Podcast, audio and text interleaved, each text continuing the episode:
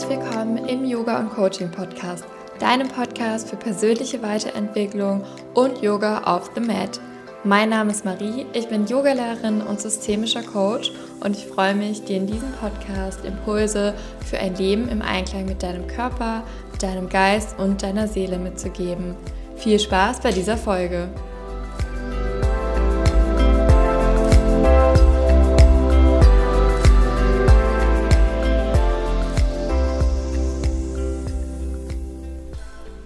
In unserer Kindheit werden wir geprägt. Wir bekommen positive, bestärkende, aber ebenso auch negative, beschränkende Glaubenssätze mit.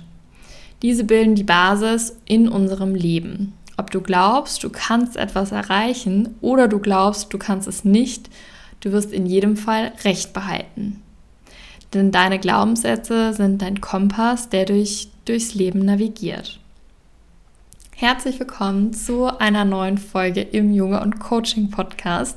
Ich freue mich, dass du zuhörst bei einem, wie ich finde, ganz, ganz spannenden Thema, nämlich unseren Glaubenssätzen. Unsere Glaubenssätze sind Grundannahmen, die wir in unserer Kindheit meist erlernen. Wo die genau entstehen, werden wir uns gleich aber noch genauer anschauen. Und wie ich eben schon gesagt habe, sind sie im Grunde der Kompass, der uns durchs Leben führt jeder von uns hat positive und jeder von uns hat negative Glaubenssätze in sich. Und diese haben ganz essentiellen Einfluss auf unser Leben. Und meine Ausbilderin in der Coaching-Ausbildung haben mal gesagt, dass nahezu jedes Thema, mit dem ein Coachie in ein Coaching kommt oder das Anliegen, welches er mitbringt, auf Glaubenssätze zurückzuführen ist. Und inzwischen habe ich einige Coachings schon geben dürfen und kann das tatsächlich genauso auch bestätigen, ähm, denn fast jedes Thema hat sich auf negative Glaubenssätze, beziehungs beziehungsweise finde ich das Wort negativ immer ein bisschen schwierig, sagen wir eher beschränkende oder limitierende Glaubenssätze zurückführen lassen. Fangen wir aber in dieser Folge mal ganz von vorne an. Das Thema Glaubenssätze kursiert auf Instagram nonstop inzwischen. Jeder spricht davon, es gibt ganz viele Coachings dazu. Aber was sind überhaupt genau Glaubenssätze? Glaubenssätze sind, wie ich schon mal gesagt habe, gerade Grundannahmen. Das heißt, das sind Sätze, die sich bei uns eingeprägt haben, die etwas über uns selber oder etwas über andere Menschen, über das Leben aussagen und wo wir davon ausgehen, dass sie gültig sind, dass sie allgemeingültig sind und dass so die Welt funktioniert. Ich gebe dir mal ein paar Beispiele für Glaubenssätze. Glaubenssätze, die auf dich selbst äh, zutreffen können, sind äh, beispielsweise, ich bin nicht gut genug, ich bin es nicht wert, ich muss funktionieren, ich muss die Kontrolle behalten, ich muss beliebt sein, ich muss immer für dich da sein, ich muss auf dich aufpassen. Und Glaubenssätze, die wir zum Beispiel über die Welt haben, sind Geld ist schlecht, reiche Leute stinken. Das kann auch so was Typisches sein.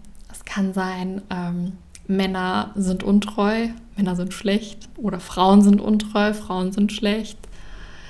Und all diese Sätze und natürlich noch ganz, ganz viele weitere tragen wir Menschen in uns. Es können aber eben auch positive Glaubenssätze sein, wie zum Beispiel, ich bin gut genug, ich bin es wert, geliebt zu werden, ich schaffe alles, was ich mir vornehme. Ich bin erfolgreich in den Dingen, die ich angehe. Ich finde einen Partner, der mir treu ist. Ich schaffe es, jeden Job zu bekommen, den ich mir wünsche. Das wiederum können bestärkende Glaubenssätze sein. Vielleicht hast du dich in dem einen oder anderen Glaubenssatz jetzt auch schon erkannt. Und ähm, das liegt einfach daran, dass wir in unserer heutigen Gesellschaft ganz viele Glaubenssätze haben, die sich bei vielen Menschen wiederholen. Zum Beispiel so ein ganz typischer Glaubenssatz ist, äh, ich bin nicht gut genug oder ich genüge nicht. Grund dafür ist, dass wir in unserer heutigen Gesellschaft einfach immer mehr danach streben, besser zu werden, noch besser zu sein, dass wir so ein bisschen eine Ellenbogengesellschaft haben und das Gefühl haben, wir müssen beliebt sein, um uns durchsetzen zu können oder um etwas wert zu sein. Und dabei vergessen wir aber, dass unser innerster Wert überhaupt nicht von äußeren Faktoren abhängt, Das haben wir aber so gelernt, so wurden wir konditioniert, eben durch unsere Glaubenssätze und das wiederum führt dazu, dass wir das Gefühl haben, nur dann gut genug zu sein, wenn wir zum Beispiel beliebt sind, wenn wir entsprechende Leistung erbringen. Und da kommen wir schon so ein bisschen zu diesem Regelkreislauf, der sich rund um Glaubenssätze gebildet hat.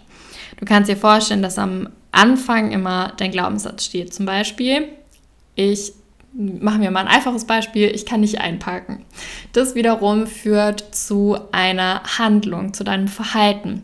Beispielsweise, du bist mitten in der Stadt und findest einen Parkplatz, der zwar sehr eng ist, aber wo du reinpassen würdest.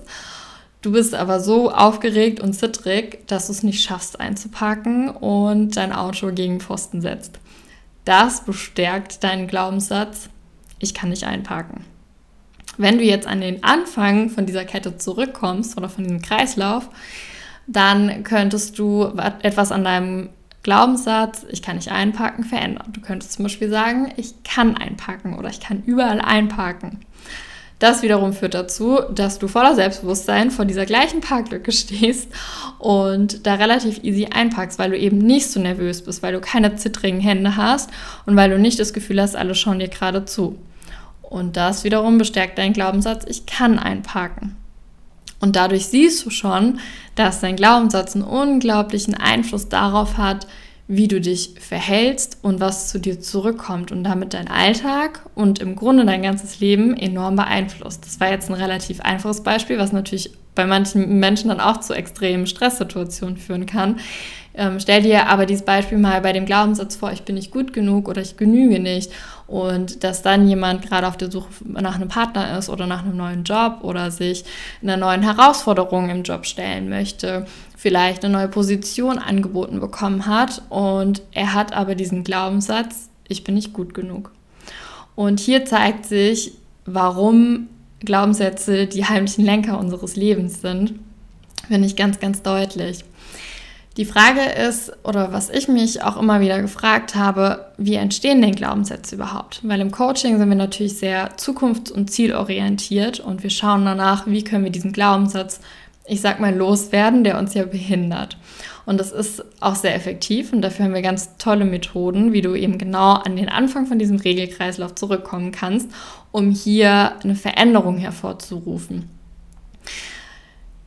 Aber ich finde es immer noch ganz spannend, auch mal zu gucken, woher kommen denn unsere Glaubenssätze und wodurch entstehen die überhaupt und an diesen kompletten Anfang quasi zurückzukehren. Glaubenssätze können auch in unserem Erwachsenenalter entstehen. Das kommt durchaus vor. Das heißt, wenn du eine negative Erfahrung machst, wenn du dich in deinen Augen zum Beispiel vor deinem Chef total blamierst oder wenn dein Partner dich betrügt, dann können das durchaus so einschneidende Erlebnisse sein, dass du auch später noch ähm, neue Glaubenssätze ähm, integrierst. Die meisten unserer Glaubenssätze verinnerlichen wir aber tatsächlich in unseren ersten sechs Lebensjahren, wo wir einfach am meisten über uns und über das Leben lernen, unser Unterbewusstsein ähm, ganz, ganz viel aufnimmt und wir noch nicht so festgefahren sind. Das heißt, wenn deine Eltern typische Sätze gesagt haben wie, was sollen denn jetzt die anderen denken? Oder du musst beliebt sein, dann kann es sein, dass du dir genau diese Sätze verinnerlicht hast. Vielleicht haben deine Eltern dich aber auch total bestärkt und dir immer wieder positive Glaubenssätze gesagt, wie du kannst alles schaffen oder wenn du in Mathe schlecht warst, ähm, du kannst es trotzdem schaffen und du bist gut in Mathe, dann sind es wiederum bestärkende Glaubenssätze, die du mitgenommen hast.